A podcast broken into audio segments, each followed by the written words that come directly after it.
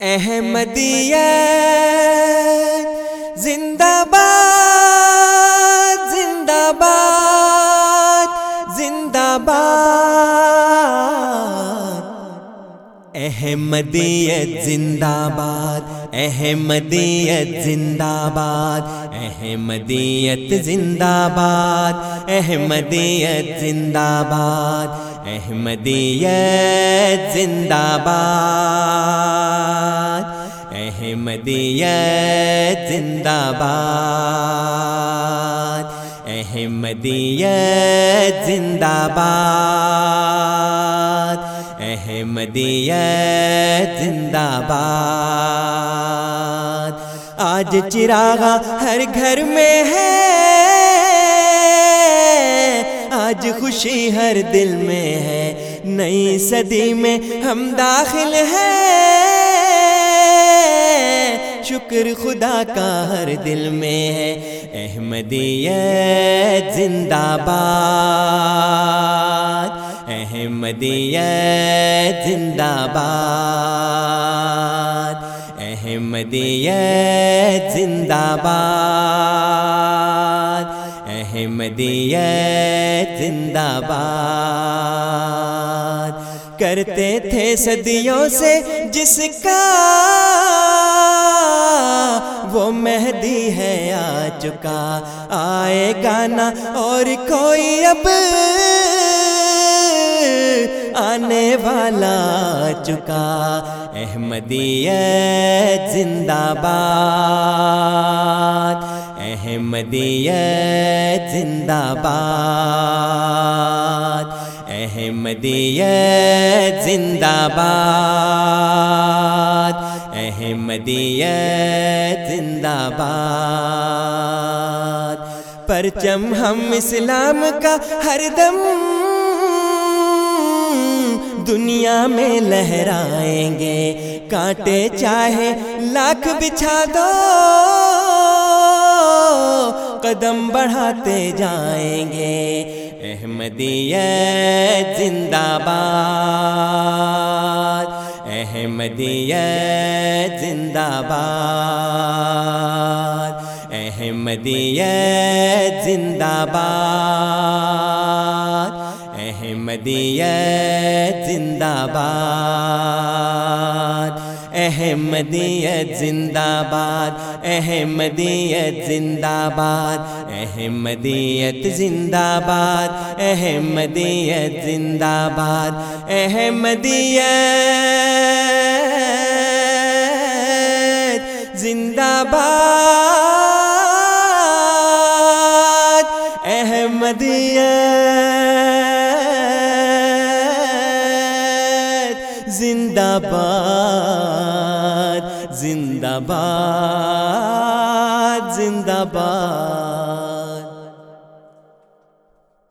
اعوذ باللہ من الشیطان الرجیم بسم اللہ الرحمن الرحیم وَإِذَا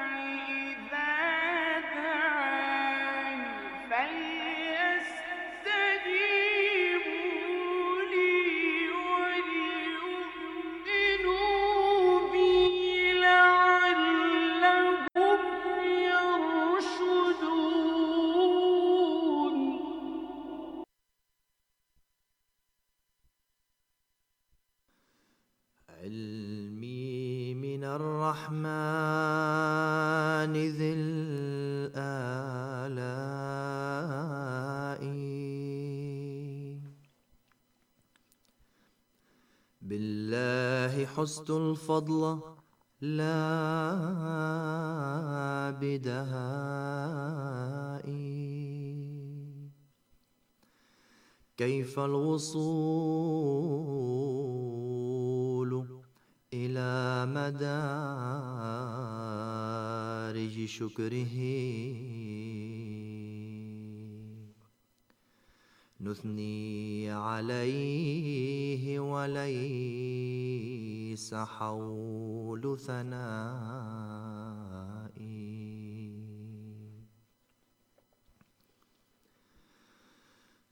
الله مولانا وكافل أمرنا.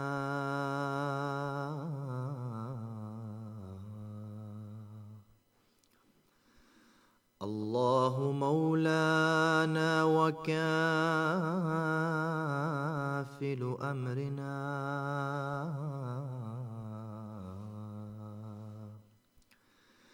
في هذه الدنيا وبعد فنائي. لولا عنايته بزمن تطلبي كادت تعفيني سيول بكائي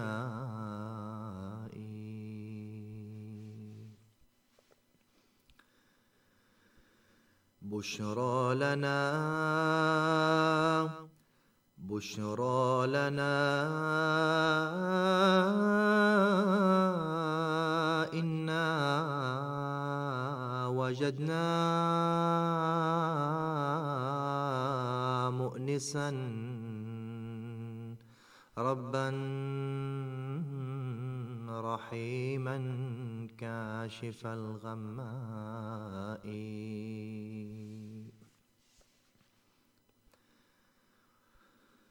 الله كهف الأرض والخضراء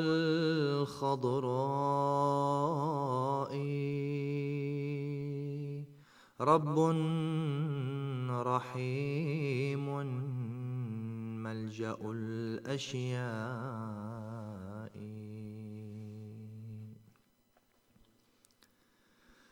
الله مقصد مهجتي وأريده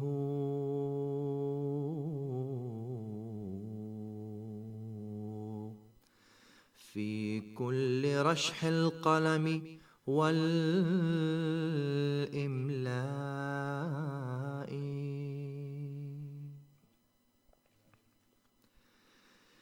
يا أيها الناس اشربوا من قربتي.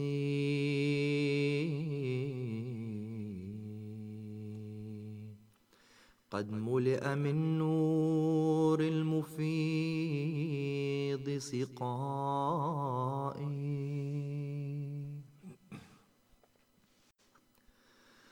والله نحن المسلمون بفضله.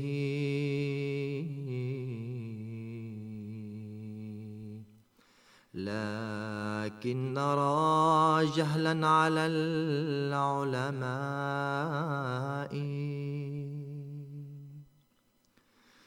والله نحن المسلمون بفضله.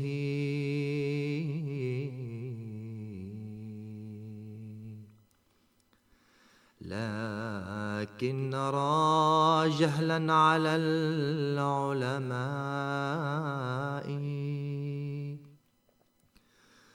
نختار آثار النبي وأمره. نقفو كتاب الله للآراء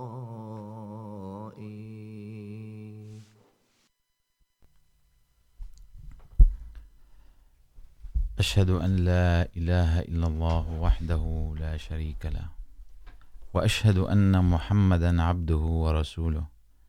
أما بعد، فأعوذ بالله من الشيطان الرجيم. بسم الله الرحمن الرحيم.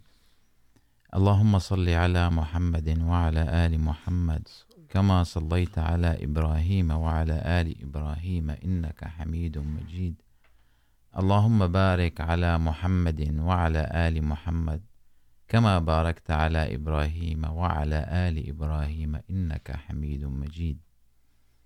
أعزائنا المستمعين والمشاهدين، السلام عليكم ورحمة الله وبركاته. يتجدد لقاؤنا الأسبوعي كل يوم كل يوم سبت، الساعة التاسعة بتوقيت تورونتو. في البرنامج الأسبوعي الناطق باللغة العربية من استديوهات الجماعة الإسلامية الأحمدية في كندا. تستمعون إلينا على تردد FM 100.7 وعلى الموقع الإلكتروني voiceofislam.ca كما يمكنكم متابعتنا على اليوتيوب على الموقع radio أحمدية The Real Voice of Islam.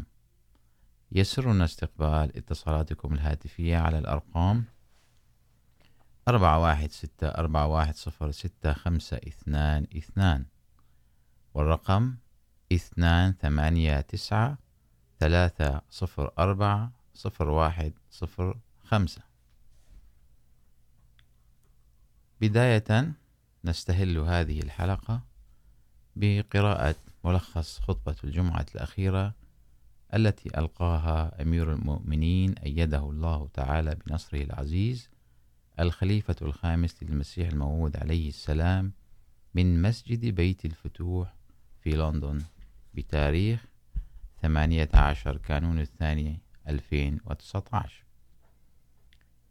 حيث قال حضرته بعد التشهد وتلاوة الفاتحة سأذكر اليوم عامر بن فهيرة رضي الله عنه شارك في بدر واستشهد عند بئر معونة كان رضي الله عنه أحد العتقاء السبعة الذين حررهم حضرة أبي بكر رضي الله عنه. كان عامر يرعى الماشية عند أبي بكر وتشرف بخدمة النبي صلى الله عليه وسلم أيضا في مكة، وساعده أيام الهجرة عندما كان يرعى الأغنام بالنهار. ويأتي بها في الليل إلى غار ثور ليشرب الرسول صلى الله عليه وسلم وصاحبه الحليب. وقد تشرف عامر بكتابة عهد الأمان الذي أعطاه النبي الكريم صلى الله عليه وسلم لسراقة عندما تبعه طمعا بنيل الجائزة التي عرضها أهل مكة على كل من يعثر على محمد صلى الله عليه وسلم وأبي بكر رضي الله عنه، وقبل أن يصل إليهما كان حصان سراقة قد تعثر مرتين، وعندما رآه الرسول طلب منه سراقة الأمان وأخبره بما يكيد أهل مكة. فبشره الرسول صلى الله عليه وسلم بأساور كسرى.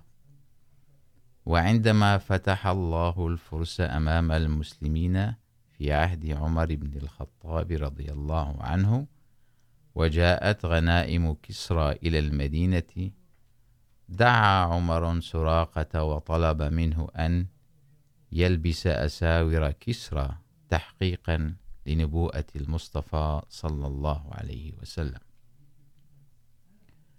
لقد تشرف عامر بمصاحبة الرسول صلى الله عليه وسلم وصاحبه أبي بكر الصديق رضي الله عنه بدخول المدينة، حيث نزلت ناقة النبي صلى الله عليه وسلم حي بني عمرو أبو عوف في أرض لطفلين هما سهيل وسهل.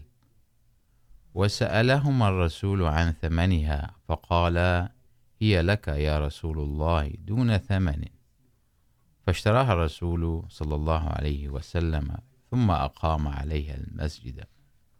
وكان حضرته يساهم في العمل لبناء المسجد، وينشد حضرته اللهم لا خير إلا خير الآخرة فارحم الأنصار والمهاجرة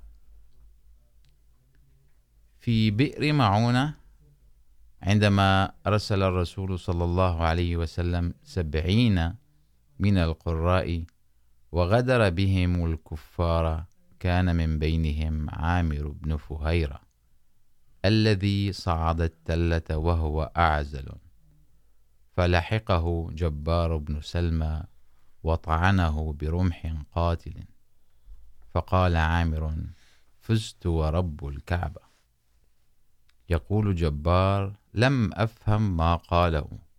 فسألت الناس بعد ذلك، فقيل لي أن المسلمين عندما يستشهدون يشكرون ربهم.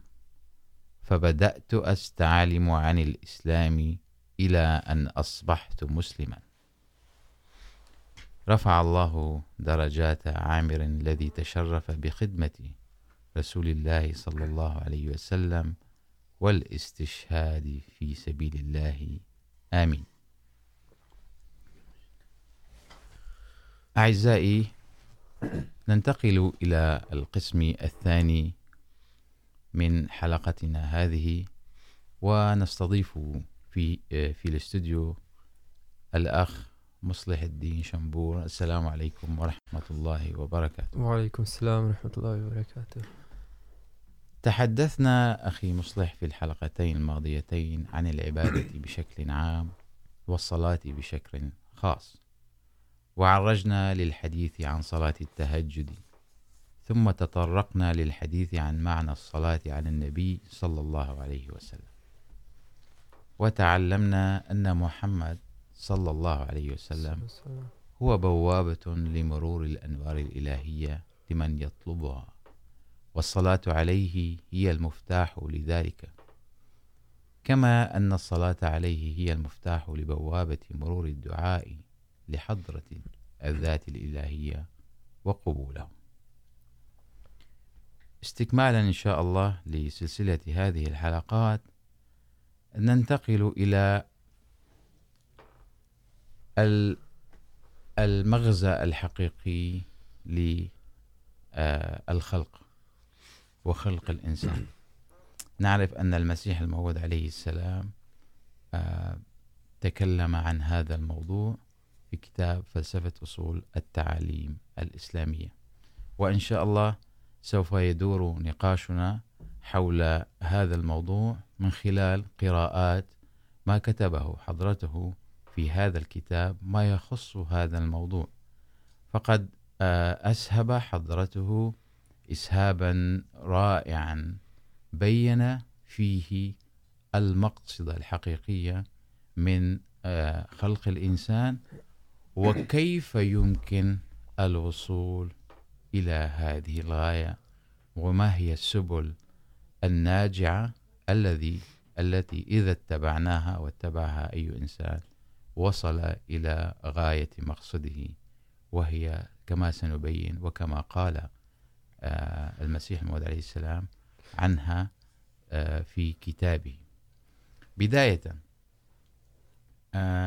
سنسرد قليلا إن شاء الله، ونتناقش حول ما كتبه حضرته بداية عن الوسيلة لإنشاء علاقة روحانية كاملة بالله تعالى.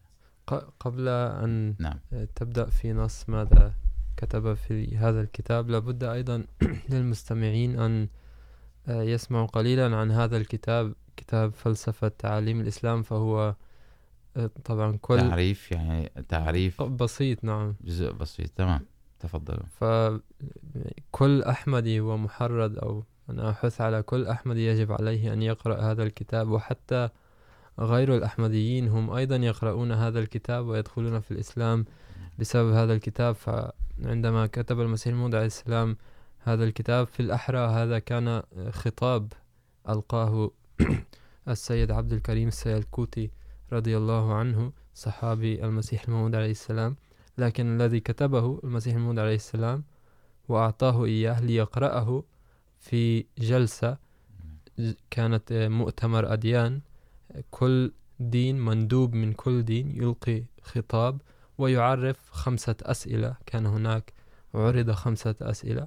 كل واحد يجيب على تلك الأسئلة الخمسة بحسب دينه. فيعرف هذا المسيح الموعود عليه السلام عندما بدأ الكلام من قبل المسلمين. كان لكل شخص محدود وقت محدود ربما ساعة أو أقل.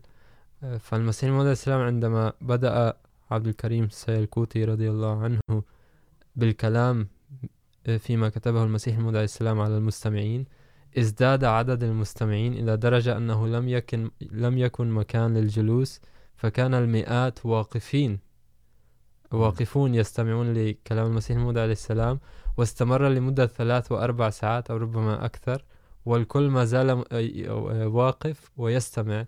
فهذه ال ال هذا دليل أو هذا ماذا نقول تحريض بحد ذاته على قراءة هذا الكتاب حتى أن غير المسلمين استفادوا منه كثيرا. نعم، يعني مناسبة هذا ال هذا ال هذا الكتاب هو الحقيقة مؤتمر الأديان الذي عقد في ذلك الوقت وكان حقيقة العالم بحاجة إلى هذا المؤتمر حيث أن الفئات حتى غير الإسلامية منظم هذا المؤتمر ليس مسلما نعم. وإنما هندسيا أو آريا هندسيا نعم. نعم ولكن كان لديه حس ال ال يعني لنقل الإدراك لما يدور في العالم وبأن الناس بحاجة لأن تلتقي مع بعض وتبين معاني. الإديان. فدعا لهذا المؤتمر وكان المسيح الموعود عليه السلام قد لبى هذه الدعوة وتنبأ أيضا بأن هذا ال ال الكتاب أو هذا الخطاب سيكون سائدا على باقي الخطابات. شكرا أخي جزاكم الله على هذا هذه يعني اللافتة. نقول كما قال المسيح الموعود عليه السلام بداية، يعني الغاية الحقيقية من خلق الإنسان. يقول إن الناس مع اختلاف طبائعهم قد عينوا لحياتهم بسبب قلة فهمهم أو ضعف همتهم أهدافا متباينة. لا تتجاوز الجري وراء الأغراض الدنيوية والأماني المادية. ولكن الغاية التي ذكرها الله في كتابه العزيز هي وما خلقت الجن والإنس إلا ليعبدوني. أي ليعرفوني ويعبدوني. فبناء على هذه الآية كان المقصد الحقيقي للحياة البشرية عبادة الله ومعرفته، وأن يصير الإنسان لله وحده. حبذا أخي مصلح، لو يعني، آه نسهب أكثر في هذه الغاية قبل أن ننتقل إلى باقي، آه السبل. نعم طبعا هذا جيد أننا نمهد الطريق لما نحن لما ننوي أن نتكلم عنه نعم. فلماذا نحن نحتاج أن نتقرب إلى الله تعالى طبعا يجب أن نعرف من هو الله تعالى ولماذا يجب أن نتقرب قبل أن ندخل في الوسائل نعم. فالمسيح الموعود عليه السلام وخلفاؤه أيضا من بعده وضحوا هذا الموضوع بشكل جميل جدا فلا يمكن أن أحدد كلام أحد كلام أحدهم إنما أعطي خلاصة بسيطة مما فهمته من كتبهم وكتاباتهم. بل هناك بشكل خاص كتاب جميل جدا يتعلق في هذا الموضوع. إذا لا أعرف إذا ترجم للغة العربية ولكن إذا ترجم لابد على من عنده رغبة في هذا الموضوع أن يقرأه. اسمه تعلق بالله أي هذا في الأردية يكون بالعربية التواصل بالله تعالى. ففيه كتب المصلح الموعود رضي الله عنه. أن أول كلام الله تعالى للمسيح للرسول محمد صلى الله عليه وسلم. الكلمات البدائية كانت أعوذ بالله من الشيطان الرجيم بسم الله الرحمن الرحيم اقرأ باسم ربك الذي خلق خلق الإنسان من علق. أي ذكر له كلمة إنسان وكيف خلق الإنسان وماذا في فطرة الإنسان. فاللغة العربية جميلة وفصيحة بما فيه الكفاية لأن تعبر على ما في هذا الكلام. فالإنسان فيه من من أنس. أنس لمحبة الناس وأنس لمحبة الله تعالى. ففي كل إنسان، كل الناس بغض النظر عن جنسيتهم، بغض النظر عن قوميتهم أو عن دينهم، في فطرتهم محبة أو جاذبة تجذبهم للبحث عن الله تعالى عن خالقهم كما أيضا ذكر الله تعالى في القرآن الكريم فطرة الله التي فطر الناس عليها. كل الناس فيهم فطرة, فطرة الله. فالإنسان من البداية الله علم الرسول محمد صلى الله عليه وسلم. عندما كان الرسول صلى الله عليه وسلم في الخلاء في الخلاء يعني كان يبحث في خلوة. يبحث عن الله تعالى، يبحث كانت في حالة ضالة كما ذكر ووجدك ضالا فهدى. في تلك الحالة فهمه الله تعالى بهذا الكلام البسيط. خلق الإنسان، علمه البيان. أي أن الإنسان فيه أنس لمحبة الله تعالى وأنس لمحبة الناس. والناس جميعا يعملون في هذه الدنيا ليلا نهارا يحاولون أن يشفوا صدورهم بمحبات بمحبة أو العديد من أنواع المحبة التي تختلف عن بعضها البعض. ولكن في نهاية المطاف يجدون أنهم لا يوجد عندهم راحة بال، لا يوجد عندهم صفاء قلب، لا يوجد عندهم الطمأنينة التي ولدنا من أجلها. فما دام الإنسان يبحث ويبحث ويبحث ولم يجد الله تعالى فلن يجد تلك الطمأنينة التي ولد من أجلها. لذا عندما وضع الله تعالى فطرته في فطرة الإنسان أي أن كل إنسان له مقصد كما قال المسيح المولى عليه السلام في هذا الكتاب أيضا أن على سبيل المثال كل المخلوقات كل الحيوانات لها مقصد. على سبيل المثال أعطى مثال الثور. فقال الثور كل ما نستفيد منه هو للركوب للحراثة ولل لل للسقاية أيضا. نعم السقاية وكل هذه الأمور. فهو مقاصده محدودة. أو هناك أمثلة أخرى أعطى عن حيوانات أخرى. وأن مثلا النحل تعطي العسل وكل هذه الأمور. هو مقاصدها محدودة في هذه الدنيا. فيجب على الإنسان عندما يرى هذه الحيوانات أن يتخذ عبرة وينظر إلى نفسه أن هذه هؤلاء الحيوانات أو بقية المخلوقات لها مقصد في حياتها. ماذا مقصدي أنا؟ هل أنا كمثلها؟ فقط أعمل وآكل وأتزوج ويكون عندي أولاد وأفرح بالحياة وهذا هو؟ لا، لن نجد السعادة الحقيقية في هذا العمل. فحسب.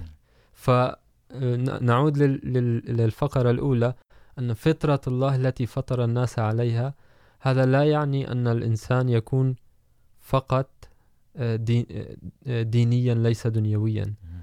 أن الإنسان يجب أن يدخل الله في حياته اليومية. أي أنه كما كان الرسول صلى الله عليه وسلم يتزوج ويولد له ويأكل وينام ويشرب ويعمل كل الأشياء كالبشر العادي.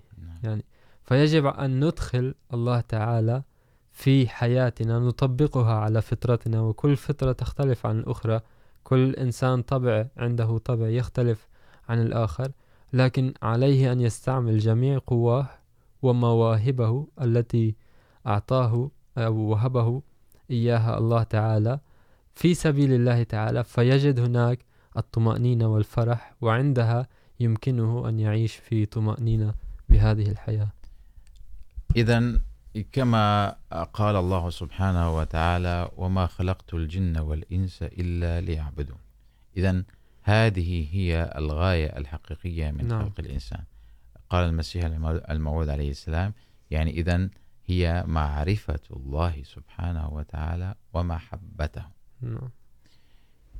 يقول المسيح الموعود عليه السلام الوسيلة لإنشاء. إذا أيضا تكلمتم عن التواصل أو الوصال بالله نعم. سبحانه وتعالى. سنأتي إلى السبل التي ذكرها المسيح الموعود عليه السلام ل- للوصول إلى الغاية الحقيقية. قبل ذلك قال المسيح الموعود عليه السلام لخص آه، بصراحة آه، مجمل آه، ال- ال- الكلام الإجمالي في المقصد آه، آه،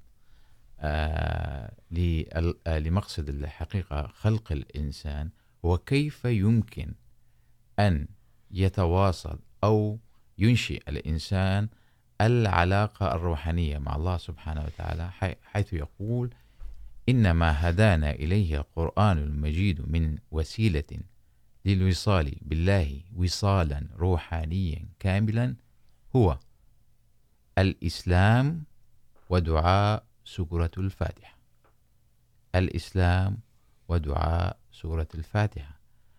يقول، أي أن يقف الإنسان حياته كلها في سبيل الله ثم يستمر في الدعاء الذي علمه الله المسلمين في سورة الفاتحة. إذن يقول أن الإسلام هو أن يقف الإنسان حياته كلها لله. هذا هو الإسلام. والفاتحة يستمر في الدعاء الذي علمه وهذان الأمران الإسلام ودعاء الفاتحة هما مغزى الإسلام كله. نعم. يقول هذه هي ال- الوسيلة المثلى للوصول إلى الله ولشرب ماء النجاة الحقيقية. بل إنها الذريعة الوحيدة التي سنها قانون القدرة لتطور أسمى للإنسان ولوصاله بالله. وإنما يظفر بالله من يقتحمون النار الروحانية التي يشير إليها معنى الإسلام ويعكفون على الابتهال بدعاء سورة الفاتحة. ينتقل حضرته فيقول عن هذين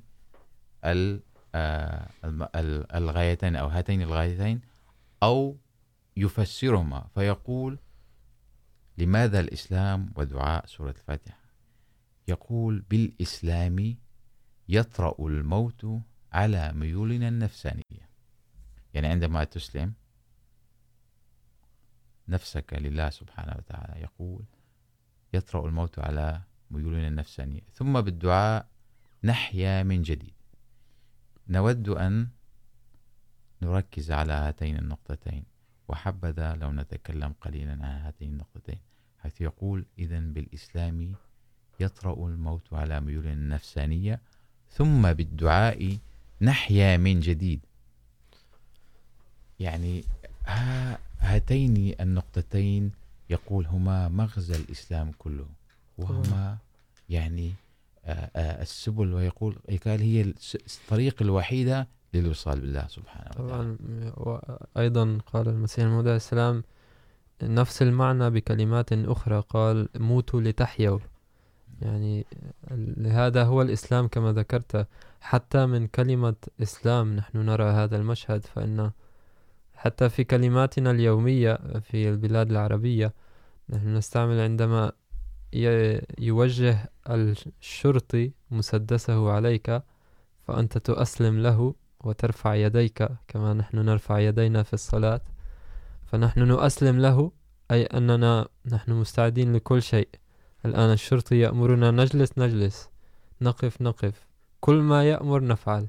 نحن مستعدين. هو بداية يطلب منك يقول يقول لك أسلم نفسك. نعم أسلم نفسك بالضبط. هذا. ما قصدت. أن أذكره أي أن وبالعامية نقول سلم نفسك. سلم نفسك. هي نعم. في الفصحى أسلم نفسك أي في الإسلام أسلم نفسك. هناك شرح جميل جدا شرحه المسيح الموعود عليه السلام في كتابه أيضا مرآة كمالات الإسلام وهو يذكر ومن أسلم وجهه لله وهو محسن فلا خوف عليهم ولا هم يحزنون أن في هذا الطريق يعني بعد شرح تفاصيل كثيرة طبعا لا يمكن أن نذكرها في. هذه العجالة لكنه باختصار أقول قال فيها أن الإنسان عندما يخوض في هذه المعارك مع نفسه، مع أهوائه، وكما قلتم أو قال المسيح المهدي عليه السلام، يتحداها بالدعاء، بل حتى أحيانا يضطر إلى الموت أو تصبح صورته وكأنه سيموت من أجل أن يتخلص منها. وهذا أشار إليها الرسول صلى الله عليه وسلم أن هذا هو الجهاد الأكبر.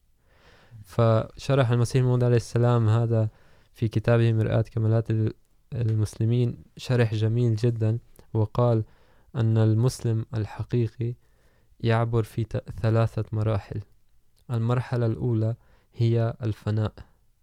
هذا لتفسير لتفسيره الآية التي تلوتها من أسلم وجهه لله وهو محسن. يقول المرحلة الأولى هي الفناء. أن يتفانى ويفنى الإنسان نفسه، يفني الإنسان نفسه عن كل ما لديه، عن كل، يعني لا يؤثر به شيء مما في الدنيا. لا من الأشياء التي يمتلكها ولا من الأشياء التي حوله.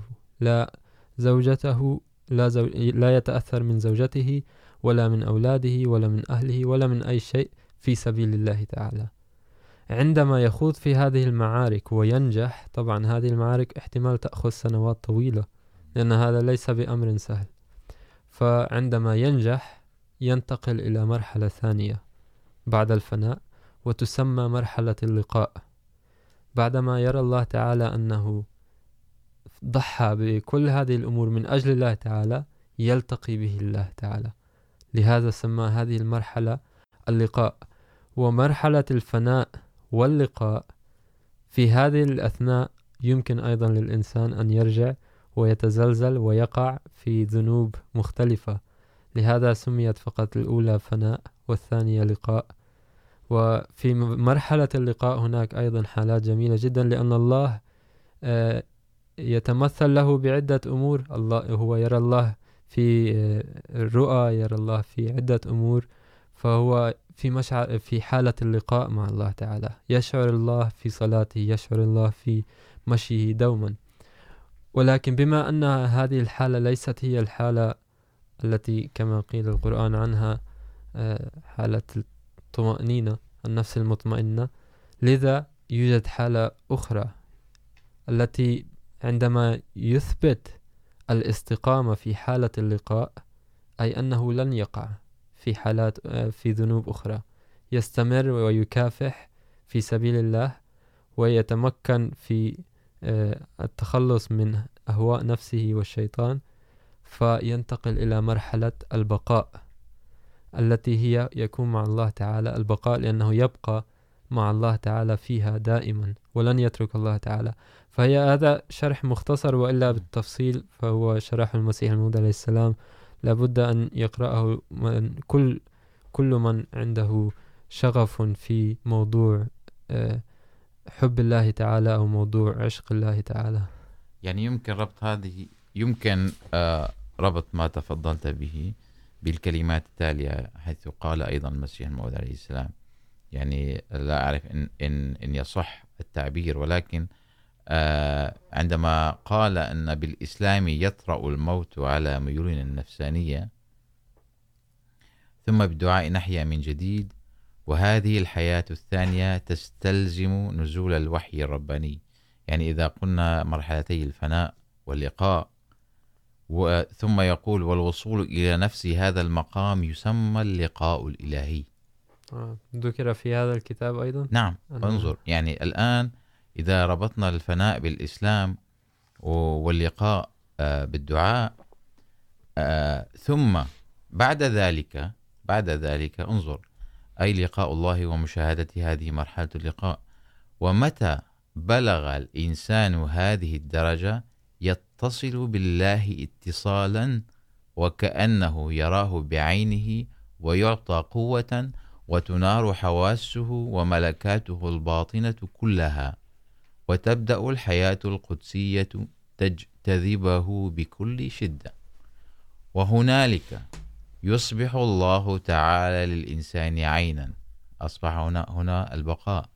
عينا يبصر بها ولسانا ينطق به ويدا يبطش بها وأذنا يسمع بها وقدما يمشي بها وإلى هذه المرتبة تشير الآية يد الله فوق أيديهم. أي أن يده صلى الله عليه وسلم هي يد الله التي فوق أيديهم والآية وما رميت إذ رميت ولكن الله رمى. يسهب حضرته ويقول وخلاصة القول إن الإنسان في هذه المرتبة يتحد بالله تعالى اتحادا كاملا. نعم. وتسري مشيئته الله وتسري مشيئة الله الخالصة في كل ذرة من كيانه. وتبدو حينئذ قواه الأخلاقية التي كانت من قبل واهنة كالجبال الراسيات. ويبلغ عقله وفراسته الغاية الغاية في اللطف. وهذا هو المراد من الآية وأيدهم بروح منه منه. ففي هذه الحالة تتدفق أنهار من محبة الله وعشقه، بحيث يصبح سهلا هينا على الإنسان أن يموت في سبيل الله ويتحمل لأجله صنوف العذاب والخز والخزي والهوان وكأنه ذلك كله لا يساوي عنده كسر قشة. إذن يعني كأن مرتبتي الفناء واللقاء هما الإسلام والدعاء وعندما يتجاوز الإنسان هذه المرتبتين يصبح مرتبة البقاء, البقاء. كما ذكر المسيح الموعود عليه السلام. نعم، تحدثنا عن، هكذا نكون نحن تحدثنا عن الثمار، والآن يجب أن نتحدث عن كيف نصل إلى تلك الثمار. نعم، الآن إذن يعني بشكل عام أصبحت لدينا رؤية جميلة عن الغاية الحقيقية لخلق الإنسان، وبداية كيف شرح المسيح الموعود عليه السلام. هذا الموضوع. الآن سنأتي إلى السبل التي ذكرها المسيح الموعود عليه السلام للوصول إلى هذه الغاية. طبعا قبل ذلك ربما من من الجيد أن يعني نذكر ربما تعريف كما ذكر المسيح الموعود عليه السلام تعريف الإسلام، لأنه يعني ما هو الإسلام؟ يقول الإسلام إنه نار المحبة المتوقدة التي تحرق حياتنا السفلى وتحرق آلهتنا الباطلة، ثم تضع أنفسنا ونفائسنا وأعراضنا قربانا بين يدي الإله الحق القدوس وبورود هذا المعين نشرب ماء حياة جديدة وترتبط ملكاتنا الروحانية كلها بالله ارتباط الخيط بالخيط. وتسطع من داخلنا نار كنار البرق، ونار أخرى تنزل علينا من أعلى. وبامتزاج هاتين الشعلتين يحترق كل ما في قلوبنا من هوى وهوس ومحبة لغير الله ويقضى على حياتنا الأولى. هذه الحالة تسمى الإسلام في اصطلاح القرآن المجيد. الآن أخي مصلح، ننتقل إلى السبل التي ذكرها المسيح الموعود عليه السلام للوصول إلى الغاية الحقيقية من خلق الإسلام، الإنسان. فبداية قبل أن نخوض بهذا الحديث. نأخذ اتصال معنا. اتصال السلام عليكم. وعليكم السلام ورحمة الله وبركاته. أهلا وسهلا. كيف حالكم أستاذي؟ الله يبارك فيك. أهلا وسهلا. كيف حالكم؟ الله يكرمك. معك أمين حاجي. أهلين أخي أمين. تفضلوا. الله يكرمك الله يكرمك. الله مسيكم بالخير أستاذ مصلح. مسيكم الخير. السلام عليكم ورحمة الله. وعليكم السلام ورحمة الله وبركاته حقيقة أنا لا, لا زيادة على ما تفضلتم به ولا ولا كلام فوق كلام سيدنا المسيح عليه السلام في كتاب فلسفة تعليم الإسلام أستشهد بمقولة لأحد الصالحين في يوم من الأيام أنه قال لو يعلم الملوك السعادة التي نعيشها لجالدون عليها بالسيوف نعم۔ أريد هنا أن أعرج على آية آية ذكرتموها في بداية حديثكم والتي استخدمها القساوسة بالإساءة لسيدنا محمد صلى الله عليه وسلم. صلى الله عليه وسلم. وهي قول الله تعالى ووجدك ضالا فهدى. نعم. والتي لا يدرك عامة المسلمين الكنه الحقيقي لهذه الآية والتي هي مرتبطة بصفة من صفات الله تعالى الهادي. نعم. فمن بحث وجد، ومن أحب وصل، ومن وصل هان ظاهره أمام الجنة التي يعيشها بصدره. لنقف أمام ثبات المواقف.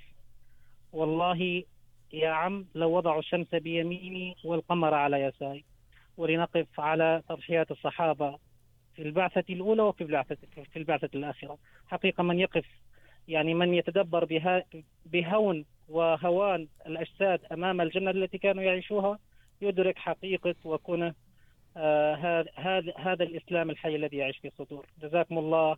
أسأل الله أن يجعل في كلامكم روح بركة تصل لجميع عباد الله في في شتى أنحاء الأرض والسلام عليكم جزاكم الله أخي أمين. شكرا على هذه المداخلة وإن شاء الله إلى مداخلات أخرى. جزاكم الله. وإياكم استودعكم الله. السلام عليكم. السلام عليكم. وعليكم السلام ورحمة الله. يقول المسيح الموعود عليه السلام بالنسبة للوسيلة الأولى، أخي مصلح. آه، فاعلموا أن الوسيلة الأولى، أن الوسيلة الأولى وهي شرط أساسي لنيل هذه الغاية. هي العرفان الصحيح بالله والإيمان بالإله الحق. ذلك أن الإنسان إذا أخطأ في اتخاذ أول خطوة كأن اعتبر مثلا الطير أو البهائم أو العناصر الكونية أو ابن الإنسان إلها فكيف يرجى منه سلوك الصراط المستقيم في خطواته التالية؟ إن هذه النقطة هي أول نقطة. حبذا حبذا لو نأخذ توضيح أكثر. طبعا والمسيح الموعود عليه السلام أيضا حدد آية جميلة في هذه النقطة. نعم. وقال أعوذ بالله من الشيطان الرجيم. له دعوة الحق، والذين يدعون من دونه لا يستجيبون لهم بشيء إلا كباسط كفيه إلى الماء ليبلغ فاه وما هو ببالغه، وما دعاء الكافرين إلا في ضلال. طبعا الخطوة الأولى التي ذكرها المسيح الموعود عليه السلام، أو الوسيلة الأولى لنيل قرب الله تعالى، أو التعرف على الله تعالى، هو أن نختار الخطوة الصحيحة ولا نخطئ في بداية الأمر نعم. فتصبح جميع خطواتنا في الطريق الخطأ. لكي هناك مقولة تقول ما بني على خطأ وكل ما يأتي بعده خطأ. خطأ. يعني نعم. هو نعم. الأساس نعم لذا علينا أن دائما لكل إنسان ليس فقط للمسلمين أن ينظر إلى أساسه. أين بدأ؟ ما هو أساس دينه؟ ما هو أساس دينه؟ فالله تعالى التي ذك... الآية التي ذكرها المسيح الموعود عليه السلام في هذه في هذه الوسيلة، وقال له دعوة الحق والذين يدعون من دونه لا يستجيبون لهم بشيء. طبعا هو وضح بعض ال... بعض الأمور التي الناس بشكل عام أو خاصة في الزمن الماضي كانوا يس... ي... ي... يعبدون، يعني البهائم أو الشمس والقمر أو حتى الإنسان. بل في زماننا هذا أيضا يعبدون الإنسان. لكن على أيضا المسلمين أن ينظروا إلى أساسهم أيضا. فإن أساسهم في الكتابة، في الم... فيما هو مدون، صحيح وكله مطبق. ولكن في ال... في الحقيقة يجب نحن، يجب علينا أيضا نحن أن ننظر إلى أفعالنا، أعمالنا. هل عملنا هل عملنا يقول أو يتطبق مع هذه الآيات؟ أي أن ديننا الإسلام أو الوسيلة الأولى التي نتخذها هي أننا نستعين بالله تعالى. ولا يستجيبون لهم بشيء أو والذين يدعون من دونه لا يستجيبون لهم بشيء. هنا تدخل أمور أخرى ليس فقط البهائم وهذه الأمور كلها. على سبيل المثال عندما يدخل الإنسان في مصيبة ومصيبة مادية، اقتصاديا يحتاج إلى مال. ويبدأ يأخذ بالذهاب إلى صديقه فلان وأقربائه إلى العديد من من معارفه. يبحث عن من يستطيع أن يساعده وينسى أن المساعد الحقيقي هو الله تعالى. طبعا هذه الأمور أن يأخذ قرض من هنا أو يستعين بصديق، هذه ليست خطأ. لكن على كل إنسان خاصة المسلمين أن يضعوا في أمام أعينهم أو نصب أعينهم دائما أن الله تعالى سوف يساعدني وسوف أستعين بالله تعالى ويبدأ بالدعاء. ثم بعد ذلك طبعا اعقل وتوكل. يخطط لأمور مادية أو أسباب التي خلقها الله له, له يمكن أن يتخذ بالأسباب أيضا. ولكن يجب أن لا ننسى أبدا أن الله تعالى هو الوسيلة الحقة هو ال ال هو الإله الوحيد الذي يجب أن نتبعه أو نستعين به في جميع احتياجاتنا الدنيوية. نعم. يعني عندما ذكر المسيح الموعود عليه السلام هذه الآية واستشهد بها، هناك الخطوة الأولى هي أن تحدد من هو إلهك. يعني يشبه هذا الموضوع كباسط كفيه إلى الماء ليبلغ فاه، وما هو ببالغه. يعني تمثيل هذا الموضوع بأن الشخص عندما يرى يضع يديه في الماء وينظر إلى الماء ويريد الماء أن أن يدخل الماء إلى إلى إلى فمه ويكون من خلال فمه المتواجد في الماء لأن لأن يعكس.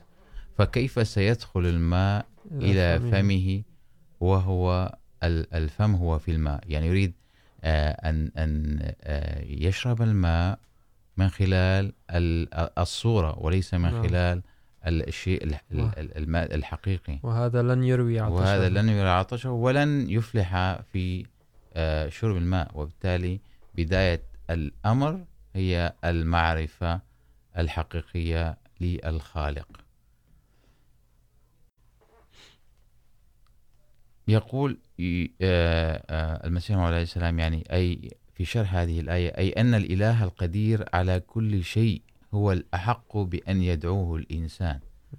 أما الذين يعبدهم الناس من دون الله فهم لا يستطيعون جوابا لهم. ومثالهم مع آلهتهم كمن هو باسط كفيه إلى الماء ليبلغ فمه. فهل يدخل الماء هكذا إلى فمه؟ كلا فالذين يجهلون الإله الحق أدعيتهم كلها باطل. باختصار الوسيلة الأولى أن نعرف لمن ندعو. بالضبط. بكلمتين يعني. بكلمتين. أن نعرف لمن ندعو. نعرف أن الله هو الذي يجب أن يدعو. ال الوسيلة الثانية يقول والوسيلة, والوسيلة الثانية لتحقيق غاية الحياة هي الوقوف على حسن الله وجماله المتصف بهما لكونه الكمال التام. فهذه إذن الوسيلة الثانية، أخي مسلم. نعم، يعني كما قال، يجب أن نعرف حسن الله تعالى. طبعا كما ذكرنا في البداية، أن الله وضع فطرة فطرته في فطرة الإنسان. وضع المحبة الذي التي يجب أن نستعملها في محلها لأن نحب الله تعالى. فهنا يقول أن الوسيلة الثانية يجب علينا أن نميز حسن الحسن هو الجمال. الجمال الحسن يختلف عن الإحسان. يعني قبل أن نرى الإحسان نحن نرى الحسن. نرى الجمال. يعني نستمع وهو أعطى آية. طبعا هناك أمثلة كثيرة في القرآن وهو أعطى أفضلها أفضلها التي هي سورة الإخلاص التي فيها صفات الله تعالى المنزهة التنزيهية. هناك صفات تشبيهية أي أن الإنسان يمكن أن يتشبه بها مثل الرحيم الغفور. يمكن للإنسان أيضا أن يتشبه بصفات الله. لكن هنا ذكر الصفات التنزيهية التي لا يمكن للإنسان أن يتشبه بها. الله الصمد. الصمد هو الله. الصمد هو الذي تذهب الناس أو المخلوقات كلها إليه باحتياجاتها تطلب منه احتياجاتها وهو الذي يعطي. هو لا يحتاج لأحد. المزود. هو المزود. هو لا يحتاج لأحد. هو الذي يحتاج إليه. هنا يذكر لنا حسن الله تعالى جماله. أو هناك صفات أخرى أيضا مذكورة في القرآن تدل على حسن الله تعالى. عندما أنت يعني هذا في فطرة الإنسان إذا تريد أن تحب شيء أو إنسان أو واحد يتعرف على خطيبته الحب يبدأ بالخطوات الأولى في الحب تبدأ في الرؤية. عندما تراها أو يراها فيبدأ تبدأ المحبة. أو حتى ليس فقط بين الزوجين هناك أيضا في الآداب الأولاد. عندما ترى طفل أو ولد شاب صغير أخلاقه جميلة ترى حسنه أخلاقه تبدأ محبته تدخل إلى قلبك. فقط بمجرد رؤية آداب وحسن أخلاق الطفل. يدخل محبته، تدخل محبته في قلبك. هذا قبل أن يفعل لك أي شيء. من دون أن تتعرف عليه، فقط بمجرد رؤية حسن الطفل أو مجرد رؤية حسن أي شيء، هذه من فطرة الإنسان، تدخل محبته في قلبك. يعني إذا قرنا هناك إلهين. إله جميل بغض النظر آه نحن ما نعبده. وإله آخر آه أو ما يسمى آه معبود آخر. آخر ليس بجميل. ليس بجميل بصفاته.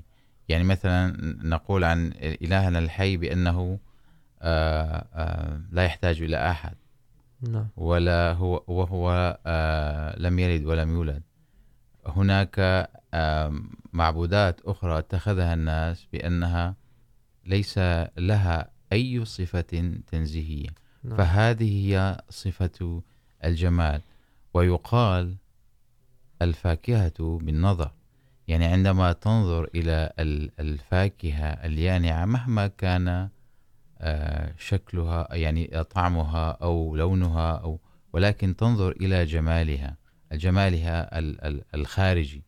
فكيف بخالق الكون بهذا الترتيب، بهذه الصنعة بتزويده لاحتياجات الإنسان كلها من هواء وماء وأكسجين وكل متطلبات الحياة وتسخير كل ما هنالك. فلا بد أن تقع عينك على حسنه وجماله أولا لتبدأ المرحلة التالية وهي الوقوف على إحسانه. فالوسيلة الثالثة إذن للوصول إلى المقصود الحقيقي وهي فوق السابقة فهي الاطلاع على إحسان الله إحسان الله تعالى. إذن هذه هي الخطوة الثالثة أو الوسيلة الثالثة. نعم يعني كما ذكرنا من قبل أن الحسن يختلف عن الإحسان. هنا نحن نتعرف عن الإحسان. في الحسن نحن فقط رأينا كما قلنا من نعم قبل. الوجه الظاهري نعم الوجه الظاهري جميل ما شاء الله نعم. ويدخل تبدأ المحبة تدخل في قلوبنا. المرحلة الثانية الإحسان. هنا فيها عمل وليس فقط حسين. جميل الشكل. إنما يحسن إليك من جماله يعطيك من إحسانه يحسن إليك. ولذا ذكر القرآن أيضا هل جزاء الإحسان إلا الإحسان؟ أجمل سورة يمكن أن أو أفضل طريق يمكن أن نفهم بها هذه العبارة هي حديث الرسول الكريم صلى الله عليه وسلم. الذي قال فيه عندما سأله جبريل عليه السلام عن ما هو الإحسان، قال أن تعبد الله كأنك تراه. وهذا ليس فقط للصلاة، هذا في جميع الحياة اليومية، في حركاتنا، في كل لحظة من لحظات حياتنا. إذا نعبد الله كما نراه كأننا نراه، هكذا نكون ميزنا إحسانه.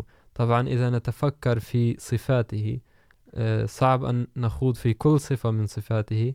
لذا إذا يتفكر الإنسان على الأقل في أربع صفات الذين ذكروا في أول أربع آيات من سورة الفاتحة، فيمكن للإنسان أن يميز إحسان الله تعالى عليه. بعد أن تميز إحسان الله تعالى عليك، يمكنك أن تعبده أو تؤدي، لأننا كلنا كل كلنا نعبد الله ولكن يمكننا أن نؤدي العبادة حقها فقط عندما نميز إحسان الله تعالى علينا. فقط لنأخذ مثال بسيط. عندما عندما نقرأ في سورة الفاتحة الحمد لله رب العالمين. نتفكر في الرب الذي رباني هي الرب من كلمة ربوبية الذي رباني رب أمي رب أم, أم أمي رب والدي، أجدادي، آبائي، أعطاني هكذا، أعطاني حياة، أعطاني زوجة، أعطاني أولاد، أعطاني كذا وكذا وكذا. وهو الذي هيأ لكل الأمور أو لنا كل الأمور لتستمر حياتنا. فهكذا نحن نميز الإحسان ونبدأ بعبادة، عبادة الله تعالى الحقيقية. نعم، يقول المسيح الموعود عليه السلام واضح أن الإحسان الكامل إنما يتحقق إذا كان الله يخلق عباده من العدم المحض، ثم لا يزال يشملهم بربوبيته على الدوام، وكان هو نفسه عمادا وسندا لكل شيء، ثم كانت رحمته بكل أنواعها قد ظهرت لهم، وكان إحسانه وفضله عليهم عظيما، بحيث لا يمكن لأحد تقديره ولقد عدد الله علينا في القرآن الكريم هذه الإحسانات مرة بعد أخرى كما قال في موضع آخر وإن تعدوا نعمة الله لا تحصوها. لا يسعنا في نهاية هذه الحلقة إلا شكر حسن استماعكم أعزائنا وشكرا أخي مصلح حضوركم الاستوديو وإلى لقاء آخر والسلام عليكم ورحمة الله وبركاته. احمدیت زندہ باد زندہ باد زندہ باد احمدیت زندہ باد احمدیت زندہ باد احمدیت زندہ باد احمدیت زندہ باد احمدیت زندہ باد احمدیت زندہ باد احمدیت زندہ باد احمدیت زندہ باد۔ آج چراغا ہر گھر میں ہے۔ آج خوشی ہر دل میں ہے۔ نئی صدی میں ہم داخل ہیں۔ شکر خدا کا ہر دل میں ہے۔ احمدیت زندہ باد۔ احمدیت زندہ باد، احمدیت زندہ باد، احمدیت زندہ باد۔ کرتے تھے صدیوں سے جس کا وہ مہدی ہے آ چکا، آئے گانا اور کوئی اب آنے والا چکا۔ احمدیت زندہ باد۔ احمدیت زندہ باد۔ احمدیت زندہ باد۔ احمدیت زندہ باد۔ پرچم ہم اسلام کا ہر دم۔ دنیا میں لہرائیں گے۔ کانٹے چاہے لاکھ بچھا دو۔ قدم بڑھاتے جائیں گے۔ احمدیت زندہ باد۔ احمدیت زندہ باد۔ احمدیت زندہ باد۔ احمدیت زندہ باد احمدیت زندہ باد احمدیت زندہ باد احمدیت زندہ باد احمدیت زندہ باد احمدیت زندہ باد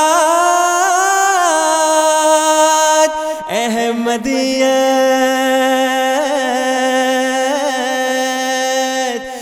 زندہ باد زندہ باد زندہ باد۔